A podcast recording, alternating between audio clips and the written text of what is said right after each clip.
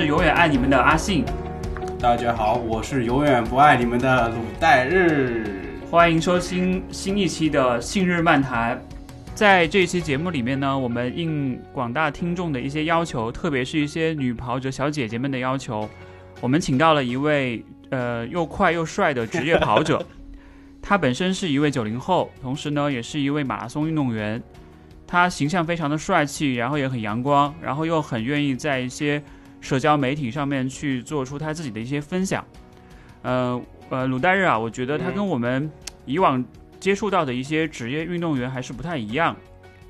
不是我我我主要关注的点是你一开始说他是九零后的时候，我有点不太相信。你以为他是零零后对吗？对，有可能，我主要是不太相信他是九零后。呃。所以，我们今天跟他一起聊聊我们的，还有他自己的一些跑步的故事。然后，我们今天欢迎今天的嘉宾——铁头功会长吴向东。呃，大家好，我是一名马拉松运动员，我叫吴向东。然后呢，我，呃，全程的 PB 是两小时十八分。呃，半程是一小时零四分，就大概简单的这么介绍一下自己。好了，这期节目到此结束了。怎么回事？怎么怎么回事？一一上来就开始秀成绩了？怎么回事？信哥报一下你的，报也没有很快。我觉得这个成绩真的也没有很快。作为一名职业运动员来说，我我我就不报成绩了。我有个电话，我先走了。哎，那再见吧。我我我下班了，下班了。呃，向东，其实大家在关注微博的话，其实很多人都应该应该很多人都知道吧？之前。嗯，向东可以大概先介绍一下，就是你跑过哪些比赛，然后成绩怎么样？对，这样。呃，最近的一场就是呃，二零二零年那个厦门马拉松嘛，呃，一月五号的厦门马拉松，呃，算是刷新了我全程的 PB，就是两小时十七分五十秒。然后再往前的话，印象比较深的，呃，是在上半年跑了呃两次半程，呃，一次是。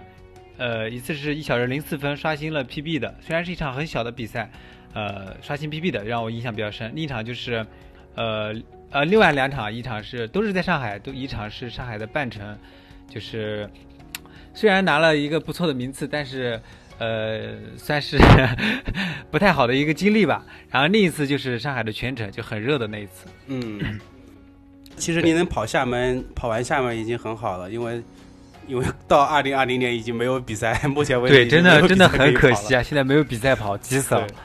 那你们现在训练是因为我因为我知道你们可能是一一般一般的话，为一场比赛会训练很久嘛？那你们现在的训练计划会会有怎么样的调整呢？呃，肯定有调整啊！一般我们本来冬训练了两个多月、三个月，就是为了三月份的徐州的。呃，奥运会选拔赛嘛，现在整个都打乱了。那我们现在基本上没有比赛，就是主要以有氧为主。如果是有比赛的话，我们赛前会上一些间歇啊，或者是之类的强度。但是现在基本上就没有比赛，就是以保持能力、有氧为主。嗯，就得得支棱起来，得支棱起来。嗯，在在云南那两个月高原高原训练感觉怎么样啊？呃，这应该不是你第一次上高原了吧？对吧？呃，对，呃，上了有十几次了吧？呃，对，从一一年开始嘛，我们有上了有十几次高原。呃，这一次呢，感觉其实不一样的，因为每次都是，呃，通过一两个月的有氧，然后最后赛前一个月再结合着一些间歇。这一次完全都是每个星期都是有氧有氧课，然后教练也比较放的比较多，因为一直无法确切比赛的时间。嗯。就对，都是以有氧为主，强度就没有那么高。嗯，我问一下，你们的有氧配速是多少？有氧配速啊？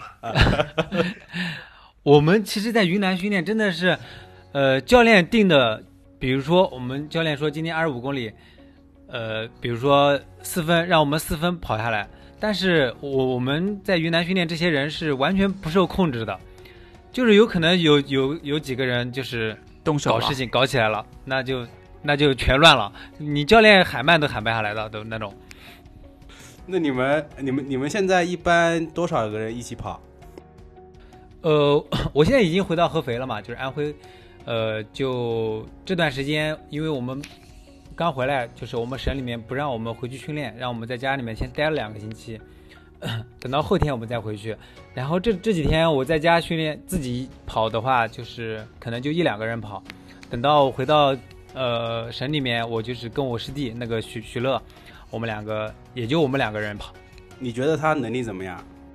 其实我对他真的我挺佩服他的，从训练的自觉性，还有他的跑步经历，对比我来说，真的是蛮令我佩服的。因为他是不像我，我从从小就开始练的嘛，他是从都考四项，考上大学大专啊，他是大专，考上大学之后，然后再回来，半路出家，再进入我们省队，很厉害，进入专业训练，对。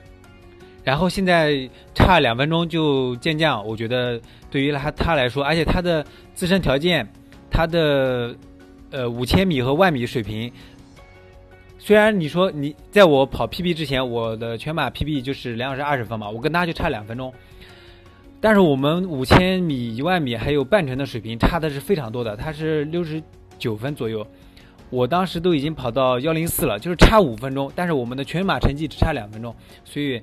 他其实我觉得他是挺不错的，挺有天赋的。对，天赋是有的，而且自己自律啊，训练比较自觉，挺好的。我们在云南也是，他不管呃，可能我们训练就是水平差距比较大，但是他基本上都会把量完成。你们当时是怎么想到要去云南训练的？啊，这个省里面安排嘛，教练也有安排。就因为因为因为我看你微博，其实一直没有，就是一直没有提教练有教练，所以有教练这件事嘛，所以我一直以为你是就是一自己一个人在练的。就我看着就非常像一名体制外运动员，是吧？对 对对对。呃，我是从一一零年进入省队，就是有一个专业的教练，是他当时已经五十多了，然后他在一七年就已经退休了。所以这两年呢，我的一个教练就是一个稍微比我大不了几岁的一个女教练，就是现在是我的教练，就是直属教练。呃，她所以因为跟我们年龄差不了很多嘛，我年龄也比较大，二十八了。呃，就是我们训练啊，还有呃出去，呃去高原训练啊，或者是在家里面训练，我们都是商量着来的，因为我毕竟自己自身的精力放在这里，呃。我，不是吹嘘，我多少练了很多年啊！但是因为就是我们都是结合着来商量的来了。以前那个老教练就是 我们所有的训练计划都是他来安排，就是我们都是跟着他练，然后去云南。但是去云南，我们把我们那个老教练把我们送到云南那边，就是跟着豆哥的教练张导，就是他们完全跟着他们的计划走。其实我们很多时候对职业运动员都会有一些刻板印象。对。比如说像我，因为我本身是做 IT 的，因为很多人就会说你是 IT 男，那你过来帮我修个电脑吧。然后我就会跟他们讲，其实我只会修手机，然后一般都是重启。所以我我我个人觉得，呃，对于向东这种职业运动员，大家会不会有这样的一些刻板印象，或者说不苟言笑啊，然后呃四肢发达，头脑比较什么之类的，就是这种东西会不会被人家去误解，或者是怎么样？你是 IT 男吗？我我一直以为你是拉皮条的，鑫哥。这这这段可能会被剪掉，我觉得很难过审。对对，这段不会剪的，这段不会剪。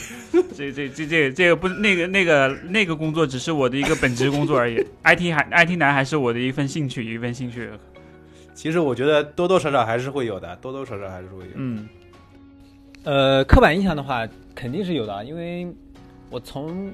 从小就是一直业余训练嘛，其实我跟我那些业余训练的经历当中，跟我的队友不太一样。我的队友大部分都是体校那种，就是以学习基本上抛弃了很多，然后全身心的投投入到这个体育训练当中。那我可能还经历了一些高中啊、初中，然后呃很多同学呃队友就是，其实真的这个这竞技体育真的。挺残酷的，就是身边经历了走掉了很多人，真正能留到最后的很少很少。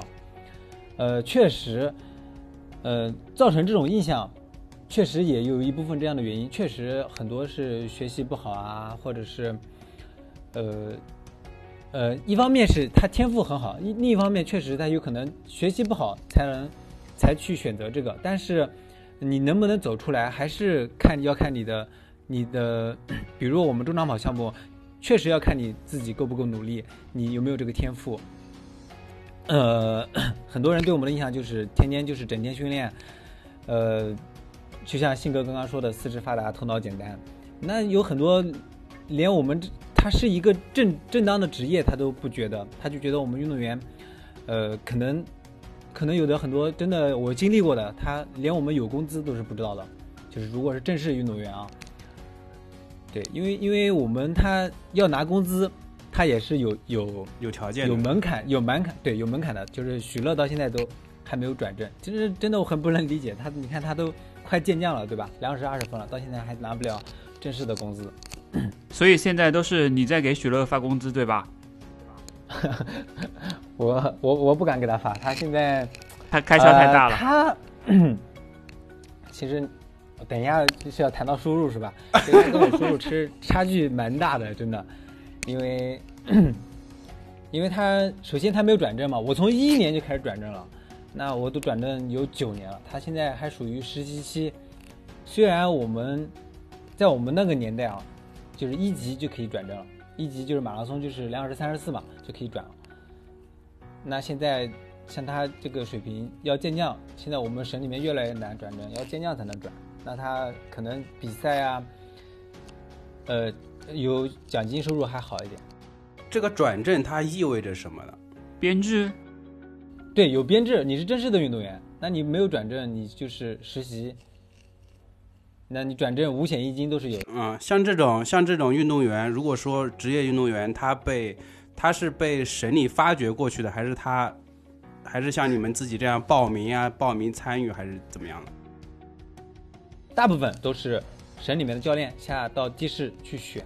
啊，对你比如说有省青少年锦标赛啊，呃，大部分都是这种，就是或者是运动会啊，市里面的运动会啊，教练省里面教练会去看。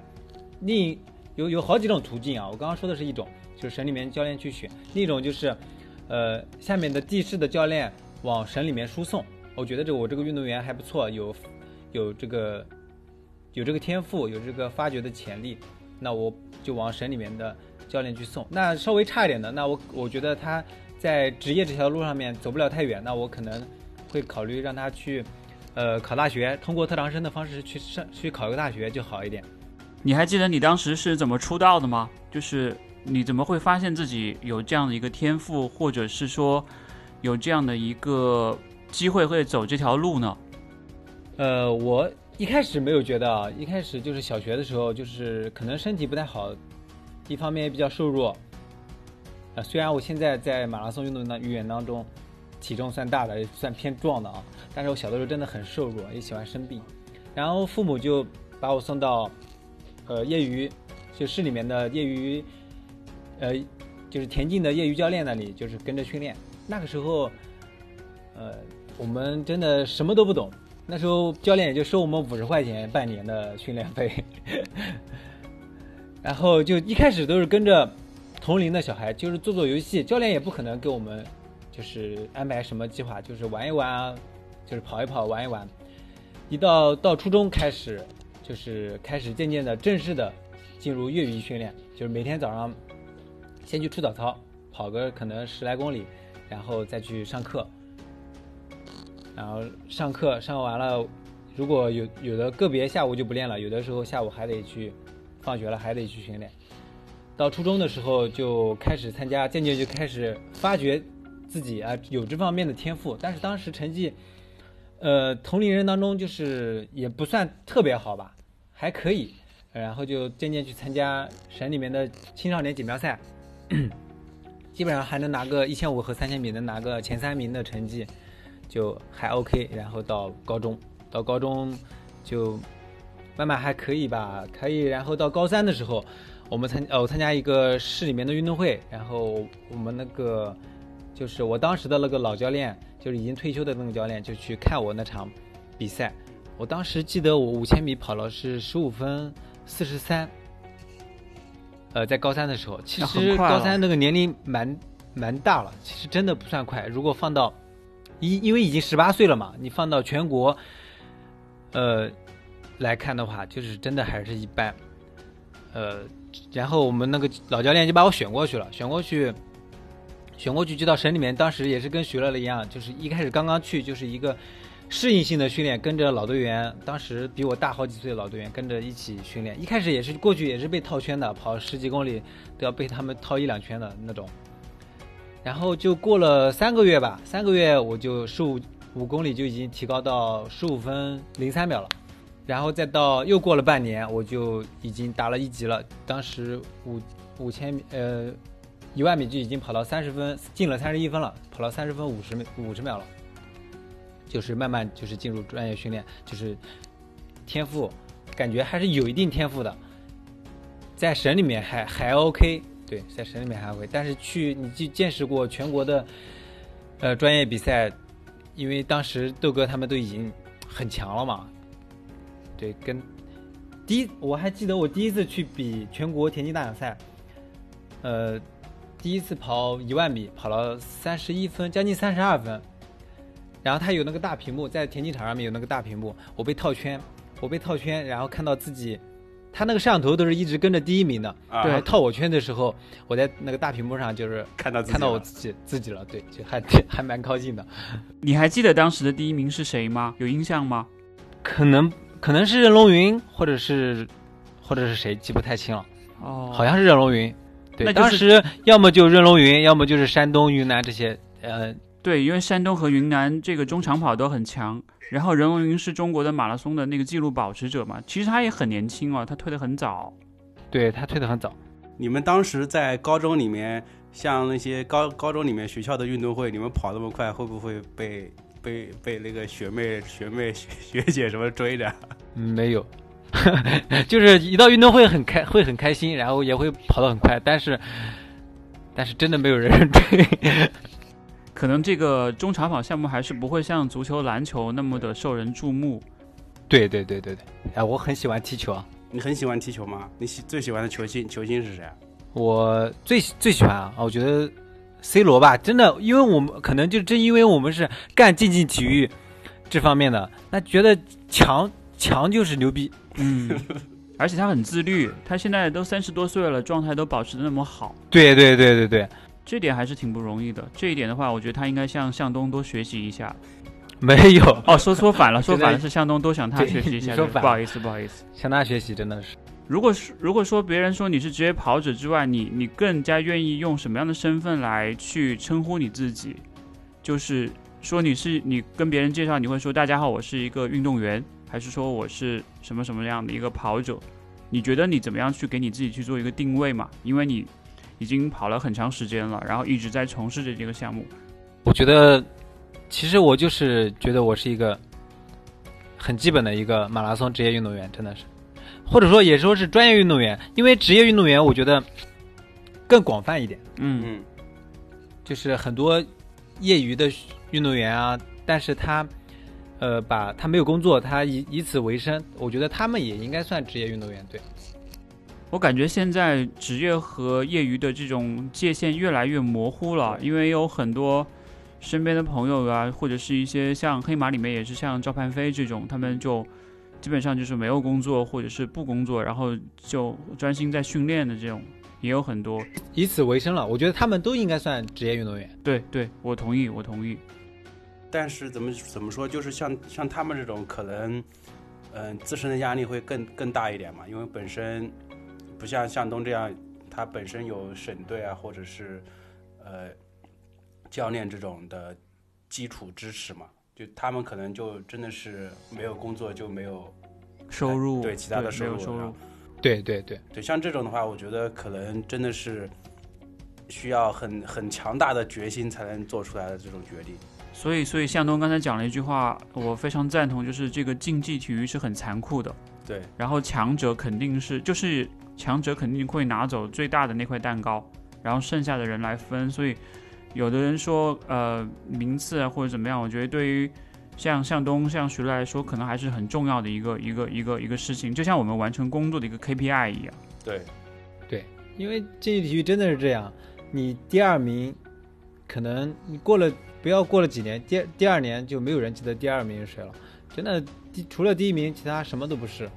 对，其实你看现在的那些自媒体的文章也是嘛，就是很多大型的比赛，比赛一结束都会都会说写第一名的故事，或者是男子第一、女女子第一这种故事，第二名很多时候就是会被人淡忘或对遗遗忘这种。对那种感觉。其实很多人都是怎么讲，就是比较通过艰苦的训练来达成自己的目标的。然后其实呃，因为我看向东去年也参加了不少比赛嘛，我我比较想了解的一个点是，你们这些比赛是自己报的吗？还是由省里面统一安排的，还是怎么弄的？呃，首先我们要参加，呃，可能有三场到四场体制内的比赛，嗯比如说，呃，首先第一场开年第一场就是那个越野赛，每年的必须要参加的一个越野赛。我不知道你们了不了解啊？就是这两年都放在黄山了，一个一个体制内的越野赛，所有的体制内运动员，呃，都必须要参加，一千五一千五以上的运动员都必须要参加，这是一个必须要参加的比赛。然后还有两场，如果你是只跑马拉松的话，就是还有两场，呃，体制内的马拉松比赛，比如说徐州啊，呃，像下半年的衡水，这都是必须要参加的。然后除开这些比赛，就是刚刚体制内强制的比赛，其他的比赛都是，呃，我跟我基本上现在我是跟我那个教练就是商量着来。对你像去年许乐他报比赛，我也我也说了，他就是可能自主性太高了。嗯，对我我我看到你微博说他了，对对对，我可能给他的建议他也没有太听进去啊，因为真的我像他工资不稳定嘛，确实，呃，对奖金方面他会考虑的比较多。对他，我觉得像一些对于我们来说，真的背靠背真的没有必要，太累了是吧？就恢复不过来对，来。太累了。嗯，就是比赛，其实我觉得倒还好，就是但是我觉得真的，你今天比完赛，然后下午再去赶车赶到另一个地方，我觉得这个这个路途也是很累的，真的消很消耗人的。对，我以前也干过这样的事情，但是我现在基本上呃比较想开了，比较跑一场是一场，安排的比较都跟教练比较商量着来吧，根据自己的状态。那你们现在的那个训练基本上都是在基地里面训练吗？就是比如说合肥的体育体育基地吗？对对对，我们有一个省队的田径场。一般你们会，比如说说简单一点，比如说周一或者是周几，你们一般的训练训练课表大概是怎么样子？呃，周一的话，我们其实我们跟云南在和在安徽训练计划是有风格差异的，他每个教练的训练计划它是不一样的。如果按照，其实我们更倾向于我私下面说，更喜欢云南的训练方式。呃，他把调整，因为你要你要上强度，你自然要要有调整，你不可能一直人绷得那么紧。那我们安徽它是一直练，一直练，一直练，然后练三周，然后给你调一周。那云南它是基本上把调整穿插在一个星期当当中的可能一天或者两天。那我更喜欢这样的方式。更活动一点，就不会像那么那么死板。对，因为我我觉得一直一直高强度训练，我觉得人会很很很疲劳。对，而且我们安在安徽教练就是如果之前的计划，教练就是把强度安排的很密集，一个星期可能上到三次强度课。其实我挺怕跑间歇的，你都怕？真的怕，因为我更我更喜欢跑就是有氧。其实有氧最后你要我三公里跑到八分多，我都我都更更乐意，这也是一种强度，但是我就比那种间歇我觉得要舒服点。那会不会是因为绝对速度是你的一个短板，所以你会有点不太愿意去去跑这种很难受的课？因为因为我我也是这种感觉，就是说，如果我哪一块，比如说我力量特别弱，我就很讨厌练力量，因为我觉得你宁愿让我多跑个二十公里，我也不想去练那个力量。对，会不会人都是这样子的？说不定我们业余和你们那个专业运动员都会有这样的一个，因为大家都是人嘛。我相信你肯定不是机器。我觉得有非常有可能。你们你们间歇一般会做到多一公里一公里几分啊？一呃，在安徽吗？还是在云南？因为它有海拔，有有都可以都可以。我们在云南如呃，比如说我们同样的呃，比如说十二个一千米这个计划来说啊，间歇就是休息大概都在八十秒到九十秒左右，就中间的休息。如果跑的话，在平原的话，大概在两分五十五到三分；如果在高原的话，可能就到三分五秒到三分十秒了。打扰了，打扰了。很正常，其实我这个也不算很高高的强度吧，我觉得。但是对怎么讲，就是对普通人来说，这个这个目标还是有点可望而不可及的对，一个目比较难以企及的。对，你让我跟两百米，可能我就已经吐了。真的，真的会，真的会，真的会。信哥应该不至于，我觉得会。嗯、其实我们聊了差不多呃半个多小时，一直都在聊向东的训练啊、跑步啊。其实我呃我自己个人在微博上面去 follow 向东，是因为他这个人比较有意思。对，就是他会 po 很多跟专业运动员没关系的那些乱七八糟的东西，什么摄影啊，什么游戏呀、什么什么这些呃 vlog 呀，就是搞得自己 就很像一个 idol，很像娱乐明星的感觉，你知道吧？我当时就想，这个人太不务正业了，怎么跟我一样？我想你玩的这么浪，你你教练知道你你这么浪吗？在网上，他他也冲浪吗？他他，你你自己是怎么去去去呃去看待这个事情的？呃，他我的教练啊就是我年轻的这个教练啊，那跟我们可能玩的比较多，大不了几岁嘛，呃，可能哦比比信哥还小一点，信哥三十七是吧？对对对，哎，怎么回事？怎么回事？是是是，没关系没关系没关系，我我我我都会讲的，我们那个教练才三十三十四五岁吧，那可能也就我们都是都是差不多嘛。那那他也玩微博，那我在合肥训练的时候，他也会帮我也会帮我拍摄啊，然后 也会看我一些。他每次一看我的微博，就会说许乐，又又又谈恋爱了。他是不是把你设成特别关注了？有可能的，所以但是我微博还是基本上，因为我觉得专业运动员，你只说你专业训练这一部分真的是很枯燥的，每天三点一线，吃饭、训练、睡觉，就是就是这样的，真的你没有什么东西可发的。如果你像我的呃云南的队友啊，你像杨少辉，像董国建，他们如果你只发训练的东西，呃，豆哥是完全不不玩这一对，对对，就很少很少看到会发这些东西。他真的不玩这方面，呃，但是我在这里说一下，他我在一一年、一二年刚去的时候，他那时候还玩游戏呢，玩玩红警，我不知道你们哎，红警这个太红警红警太有名了，这个太暴露年龄了。他就特别喜欢玩红警，嗯，很痴迷。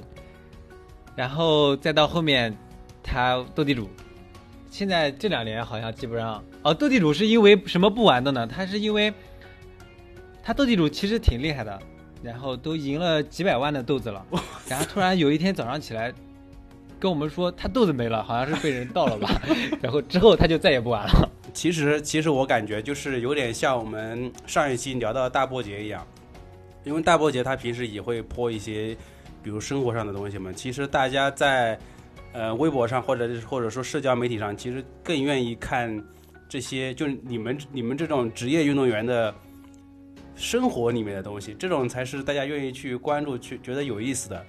然后如果说就是说，如果你就像你刚刚说的，如果说一直是那种很很枯燥的训练，其实大家最开始可能会有兴趣，但是慢慢慢慢的就会就会觉得原来这个就是这么枯燥的。对对对，因为我也想把我们就是体制内这些专业运动员的生活分享给大家来看。但是虽然我的这个生活不代表很多就是其他省他运动员的这些正常的生活，我只是从我自己的角度来分享给大家。嗯，希望大家也能看到我们就是不一样的一面。呃，我突然想到了我们之前问的一列的一个话题啊，我们在其实在我在微博上很很长时间看到你会调侃许乐嘛，然后然后经常会说他有很多女朋友，这个是真的吗？怎么回事？你怎么你怎么脸红了？他有女朋友，我脸红啥？真的是，我只是 我们这个问题如果说出来，他以后不好混，是吧？我觉得是这样。对对，我觉得也是。但是我觉得铁头功这个事情还是要多练一练的，因为这个大家都叫你叫会长嘛，然后叫许乐叫呃叫副会长，所以所以你你全都是玩笑玩笑。是，但但我觉得叫会长会比较亲切啊，就是会比较亲切，因为大家对我觉得嗯就是我我在厦门，还有之前的深圳，就是马拉松，就是当时已经很多人都叫我会长了。就是如果比赛上面赛场上呃喊我一声啊会长，我觉得其实我我都知道这是一个，因为我并不是一个什么会的会长嘛，然后都是一个很就是有一些调侃性质，然后也是一个感觉我们的之间的这个距离突然就被拉近了的这种感觉。啊、所以我我基本上都会给他们啊、回应啊，我招手啊，或者是怎样，我觉得挺有意思的。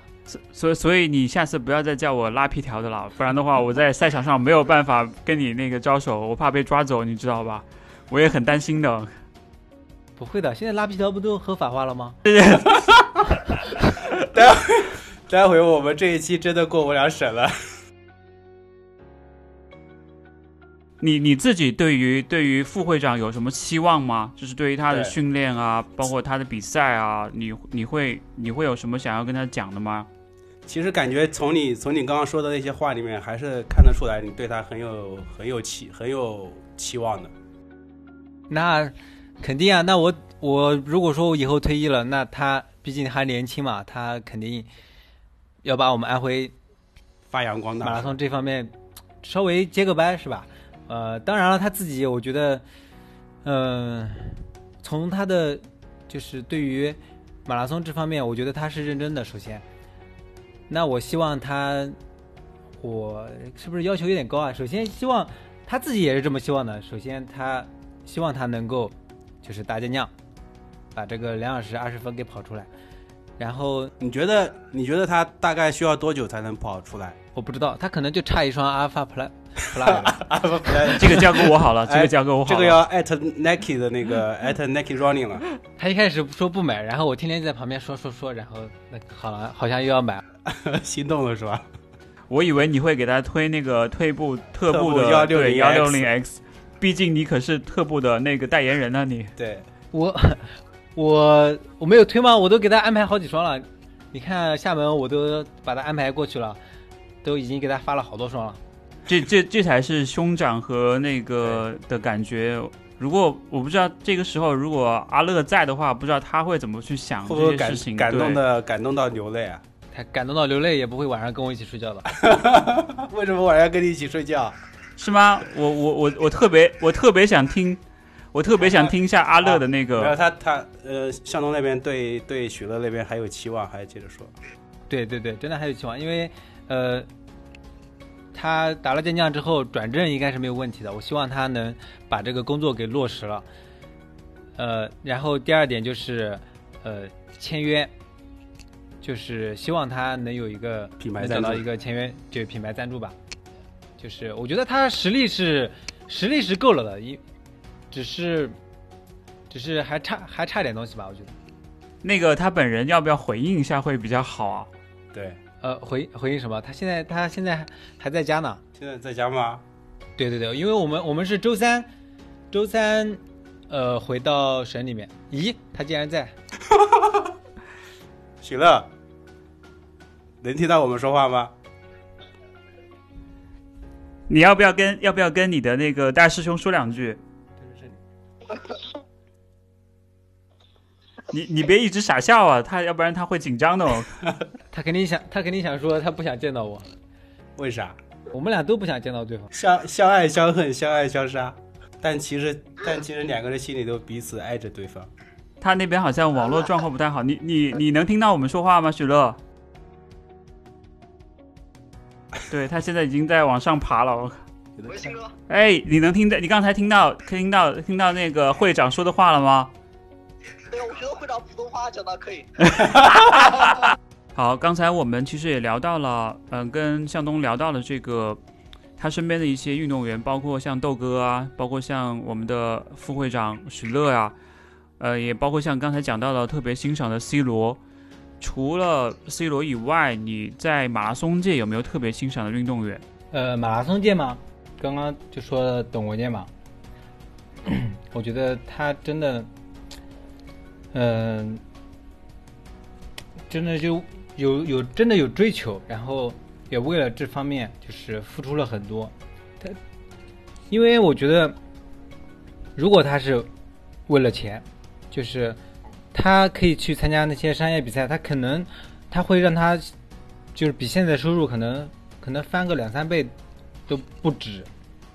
但是呢，他自己一方面确实能够静下心来，然后每就是天每日复一日的训练，然后另一方面他可能他们的就是他们基地对他们束缚比较多，然后他现在又有双重身份，他是一个教练员嘛，他其实是带着，应该算国家队的那个教练嘛？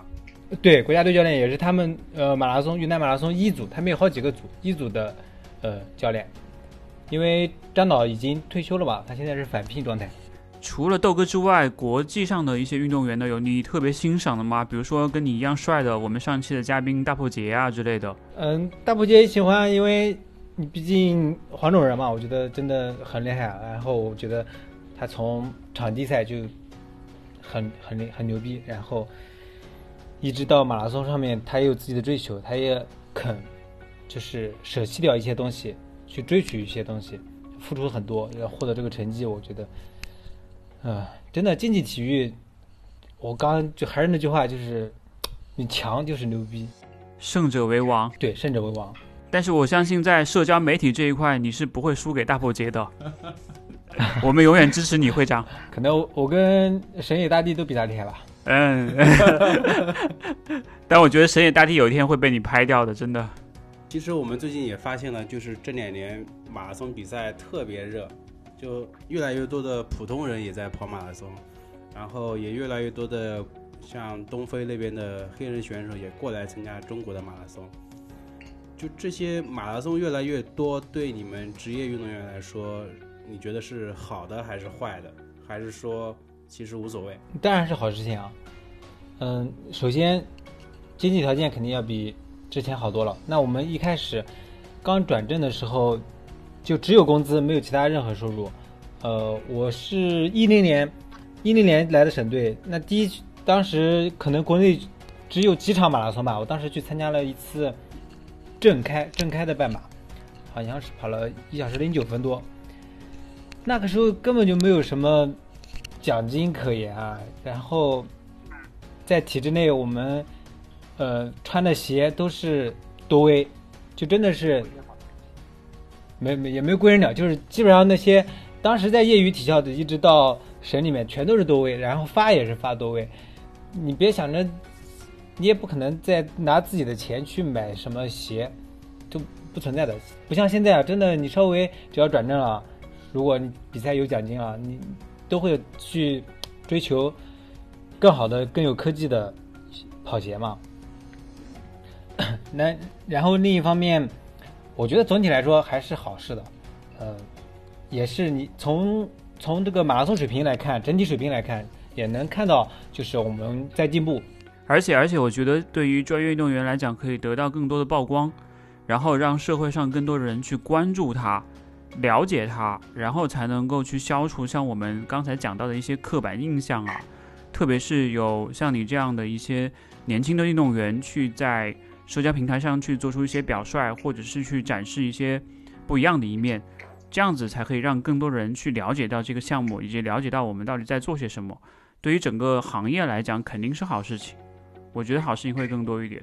对，是好事情。而且我觉得，呃，马拉松作为田径项目里面，呃。我觉得是第一个拥抱商业化的一个一个项目。对，就是如果在在这个马拉松热之前，那我们所有的田径项目，因为我们国家举国体制嘛，都是通过国家来培养的。那我们马拉松在之前就跟其他的项目一样，比如说竞走啊，或者是呃，或者是一些短跑、跳高，你不在竞技。竞技场上面不在全运会上面拿到非常好的名次，那可能你就只能拿着普通的工资，其他什么没有。马拉松作为第一个拥抱，呃，商业化的项目，我觉得，嗯，这是一个真的是一个积极的积极的发展。就是我比较在意的一点是，你们作为职业选手被邀请去参加比赛，跟我们普通人去报名参加比赛有什么什么不一样的地方吗？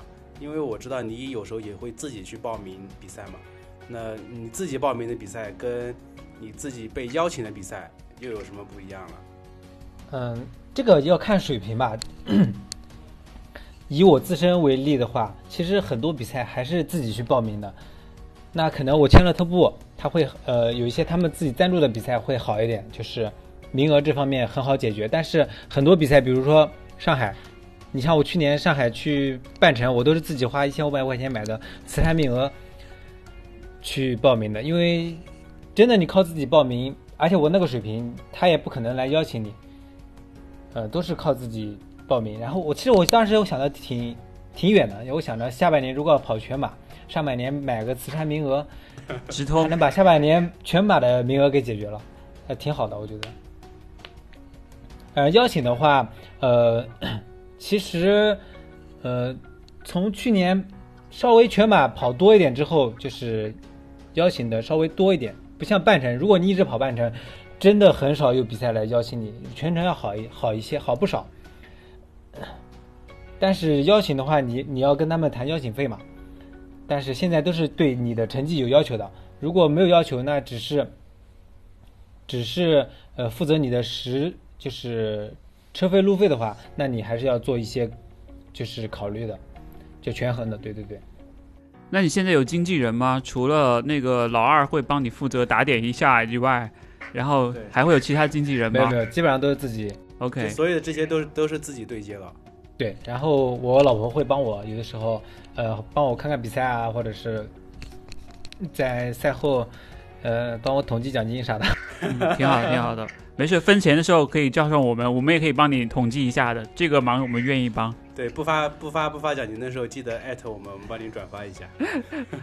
就是我我只是以我这个水平来说，但是如果你成绩要就是哎，我记得好像是亚洲前一百吧，就是会给的比较多，就是邀请费的话，比赛邀请费的话，就其实邀请费也是按照成绩去划分的。那那当然那当然，你像今年那个上马不是评到那个白金了吗？白金他肯定会邀请一批特别水平高的运动员去符合他的这个评选资质嘛。我相信去邀请那些运动员，可能更多的，如果你非洲的没办法来的话，可能更多的会从日本啊，或者是一些其他国家去考虑邀请他们过来。对他只要是亚洲前一百，他都可以进入这个邀请名单的。嗯，挺好的。就就今年下半，今年如果上马正常举行的话，估计竞争也会很挺惨烈的。对我下半年全马上马我也会去跑，呃，希望它天气不要像去年那样就行了。只要它不像去年那样，我觉得成绩应该不会差的。去年搞得太太热了，是天对太热了，去年你然后最后十跑了多少？公里搞死了。两小时二十二分吧，应该是，对对对，二十二。因为我看到了会长哎，他没看到我。我记得好像是那个那个名单是排第第八还是国内第七还是第八？呃，国国内第八，国内第八对，国内第。八，对对对对对，确实比较热。你他比我快了二十分钟，还会觉得热？嗯，那比我快两个小时，那那我不完蛋了。没有，他洗完澡了就不会觉得热了。他他向东已经洗完澡，在酒店躺着吃早饭了，我还在吭哧吭哧。没，有，那天真的热下来，呃，脚也很难受，因为天气很热嘛，路也很很烫。我还好他发了个拖鞋，然后穿上，然后晃回家。因为他天一热，你对自己的体力是非常透支的，真的很累的。我觉得，他跟你天凉快跑下来，跟我厦门跑下来个状态完全是不一样的。那可能厦门我跑下来，人也是比较亢奋的。如果下下半年这个疫情能够恢复的话，你会有自己的一个目标赛事吗？会跟你的教练去去商量，还是说自己会去做一些计划？呃，基本上会商量，但是，呃，他比较就是也比较相信我，就是我我的一些嗯、选择啊，会或者我也我也会跟他解释的比较清楚。呃，一个是上马，我觉得我我我想去跑上海的全程，然后我们合肥，我想还是继续，我们合肥我还是想继续就是把这个半程继续给跑下去吧。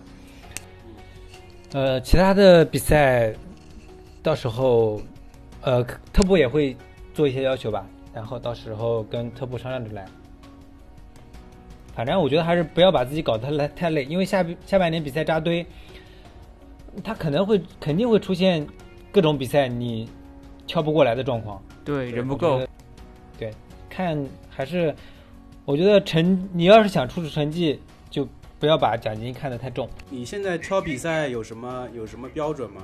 看你是就是这这个，因为我们现在我就我说的就是也是不是有点功利，就是其实是要做一个权衡的。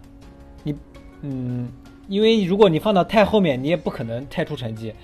就是你如果一直进入商业比赛阶段的话，就是一个赛期的话，那我可能会把出成绩的比赛放在刚下高原的那那几场比赛当中，然后之后都是除了上马，上马我可能会为了为了他就是放弃几场比赛，放弃几个星期的比赛，然后为他备战几个星期，然后来比个上马，然后之后可能会又进入一个一个赛期。我基本上是呃一个星期的全场，呃全程，然后一个星期的半程。你觉得自己会有你的极限在哪里？就是你刚才说你要呃合肥会继续跑半马，然后那个自己的这个全马肯定也有要求，因为你现在半马最好成绩是六十四分嘛。其实我我个人觉得啊，你的全马成绩和你的半马来比较的话，还是有很大的进步空间的。而且我记得你今年你的教练给你发了一个红包嘛，然后那个红包是一个数字，然后你自己有没有过想过，就是说在你的因为对于一个运动员来讲，二十八岁到三十五岁之间都算是一个马拉松的黄金年龄了。如果你自己有一个对成绩有追求的话，有没有想过自己的一个嗯、今年的目标，或者说一个长期的目标是什么？呃，今年短期内的目标，我想就是能 SUB 二幺六吧，就是打开二幺六两小时十六分，这是我一个短期的目标，就是把我教练给我的那两百一十五块钱的红包给实现了，这是我短期内今年的目标吧。然后你说的长期的，可能在体育生生涯这个生涯当中，我希望就是能二幺三开头就可以了，就是打开二幺四。我觉得对于我来说，应该如果我能跑到这个成绩，我觉得我就已经很厉害很厉害了。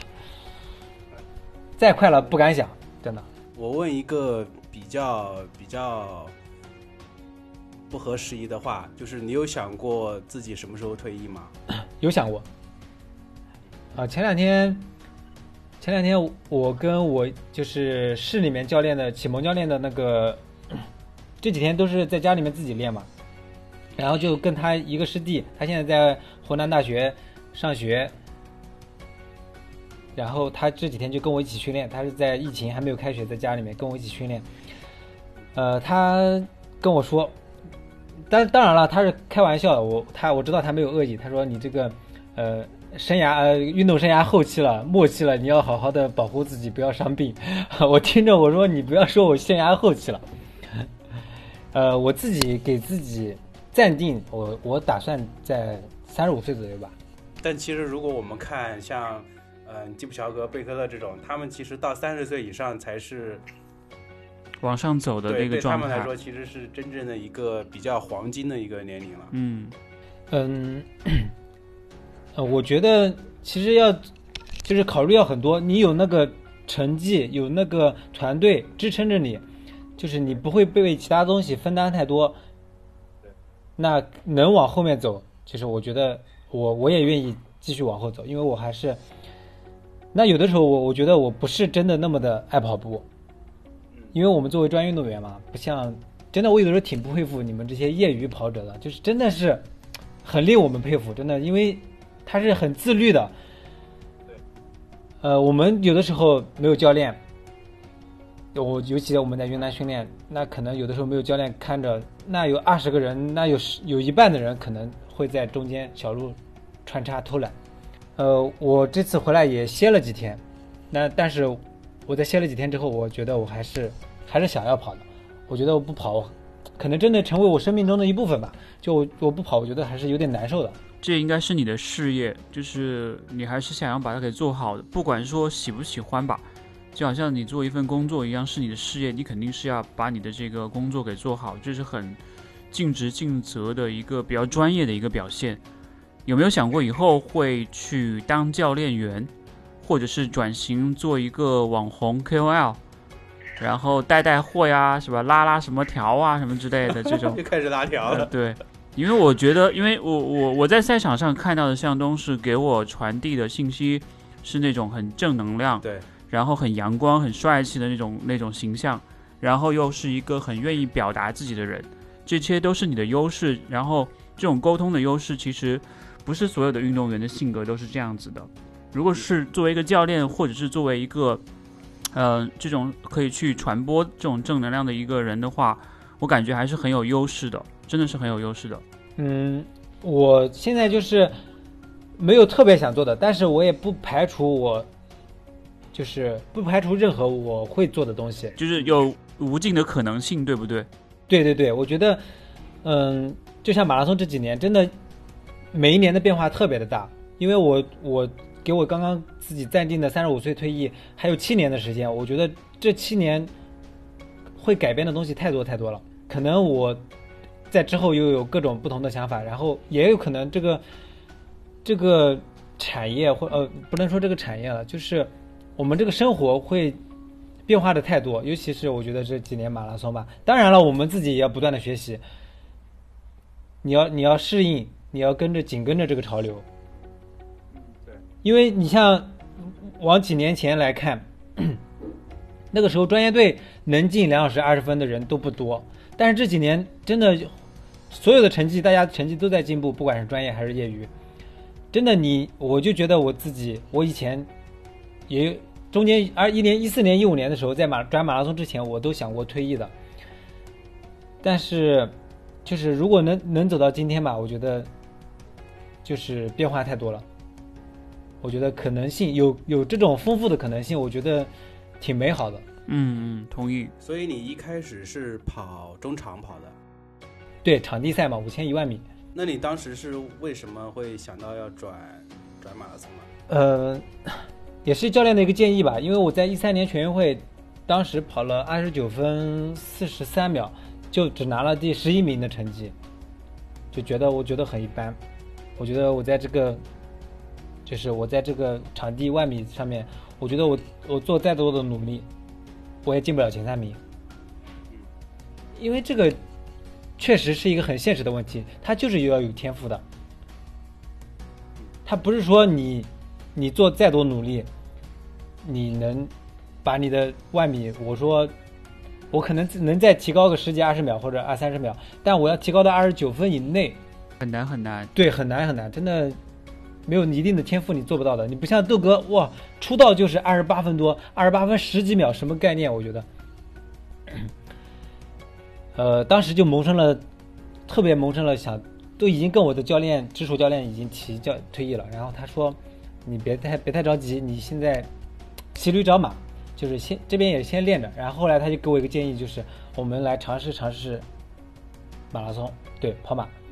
但是当时的商业商业整个商业商业情况还没有起来，只是在体制内跑一跑，然后一直到越来越好，越来越好。那在外面参加比赛，呃，不管是从奖金吧，还是拿名次，对自己都是一种激励，是一个积极性的东西，也是支撑到现在吧。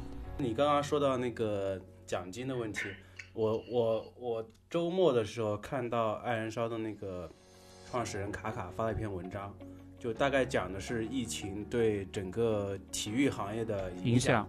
对，很多体育公司其实现在的收入已经是下降的非常厉害了，甚至为零都有可能，，那因为没有比赛啊。对，因为没有比赛，因为呃，那这个疫情对你们的收入影响大吗？或者说也是也也是有非常大的挑战的，对你们？嗯，你说对我们，我只能从我自己的角度来讲，因为每个人情况不一样嘛，你成绩高和低也是不一样的。那 对于我来说，那我们体制内的运动员有正式运动员有工资还稍微好一点，那可能像他已经进入职业了，但是他又没有正式，不像我们体制内的，那可能影响会比较大一点。我们当然也是有影响的，就是奖金这一块基本上就是完全没有了嘛。然后除了收入方面，我觉得，呃，就是比赛，我觉得这个，我觉得这这方面影响对于我来说，我现在的想法来说更大一点，就是我现在就是慢慢的转化思维，就是想把成绩再提一提。那我一整个冬训都在云南训练嘛，就是我都没有，就是完全是为了徐州这一场，就是不会想着后面的商业比赛，就是想冬训结束这场比赛跑一个好的成绩，把自己的最好成绩再提一提，就是趁热打铁嘛。那现在比赛基本上也办不了啊，那下半年也搞不清，然后训练节奏也完全被打乱了。我觉得这个影响更大过于收入的影响。就其实我我听下来给我的感觉是，你现在就更想当一个跑得更快的一个跑者，而不是说很多像东非东非东非黑人过来的那种赏金跑者。对，这个其实我觉得你也是一种相辅相成的。你跑得快了，你的你的收入自然也会更高嘛。但是我觉得他有前有后，我不是为了就不是为了非要拿这个更高的钱来提高自己。就其实是自己的终极目标，想要跑得更快。这个成绩对我的诱惑力更大。那呃还有一个最后一个问题，呃，对我们这种跑得比较慢的业余选手来说，你作为职业选手有什么忠告或者是建议给我们？嗯，呃，首先我真的想感谢很多的业余跑者，因为我在微博上也关注了很多业余的跑者，他们不是体制内运动员。他们认真且自律的训练，也是在督促我们，作为我们督促我们，我们不要松懈下来。真的，我很佩服，信哥也是嘛，就是真的很佩服你们这样的运动员。不光是你们这些，真的，还有我认识的很多，别说了，我要有的很，真的，我真的不知道我该怎么表达，但是我真的很感谢你们。呃，忠告的话就是说，我觉得如果不是。你完全以此为生的话，还是更健康的、更快乐的提高的自己，不要为了成绩太拼命了，造成伤病或者放弃了太多。生活嘛，不只不只有跑步。这个其实是很多人就是想要想要抓住的一点，但是往往会往往会有点急功近利，就为了为了某一场比较快而已，然后就疯狂的训练，然后导致自己伤病啊之类的东西。对对对，因为这是一个积累的过程，我真的觉得，呃，马拉松真的你把把放眼光放长一点，放远一点，你的一年一年是不一样的，慢慢一个好的积累，健康的积累，不要拔得太过了。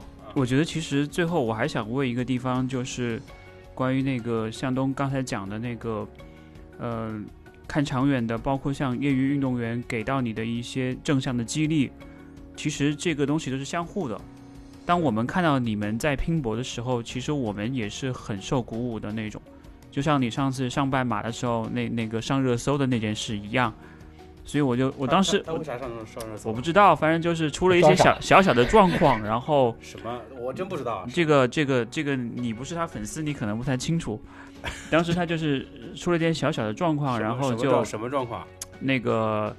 是吧？肚子不太舒服，然后就 那什么了。哦，我知道。就一就是那个一泻千里，然后洪荒之力，然后就到终点，就是有有一股那味儿的，到了终点的那种，然后还拿了冠军。我觉得我那是我对向东印象最深的一次。嗯。然后我那次还特别跟向我在那个线下拼他，我说我送你一套衣服吧。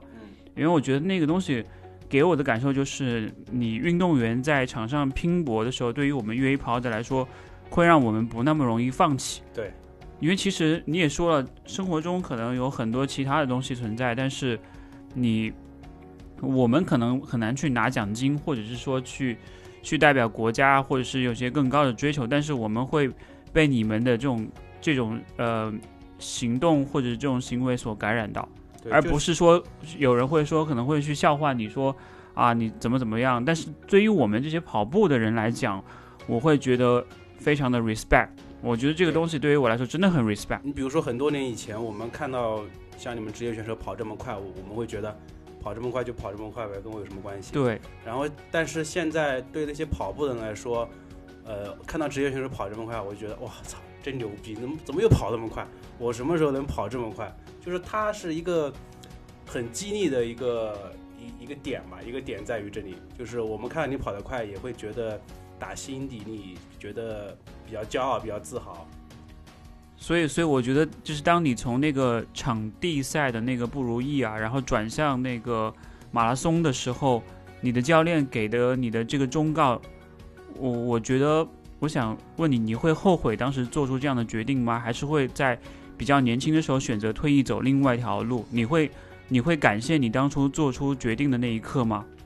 呃，因为我不知道，如果当时我选择了另一条路，我现在会是什么样子。但是我从现在来看，我当然是不后悔的。我觉得我现在过得，呃，就是我我很我很享受现在这种去追求更一步的进一步的追求成绩的这种乐趣。我觉得，嗯，好，OK，那我们就谢谢向东今天跟我们聊聊天，感谢。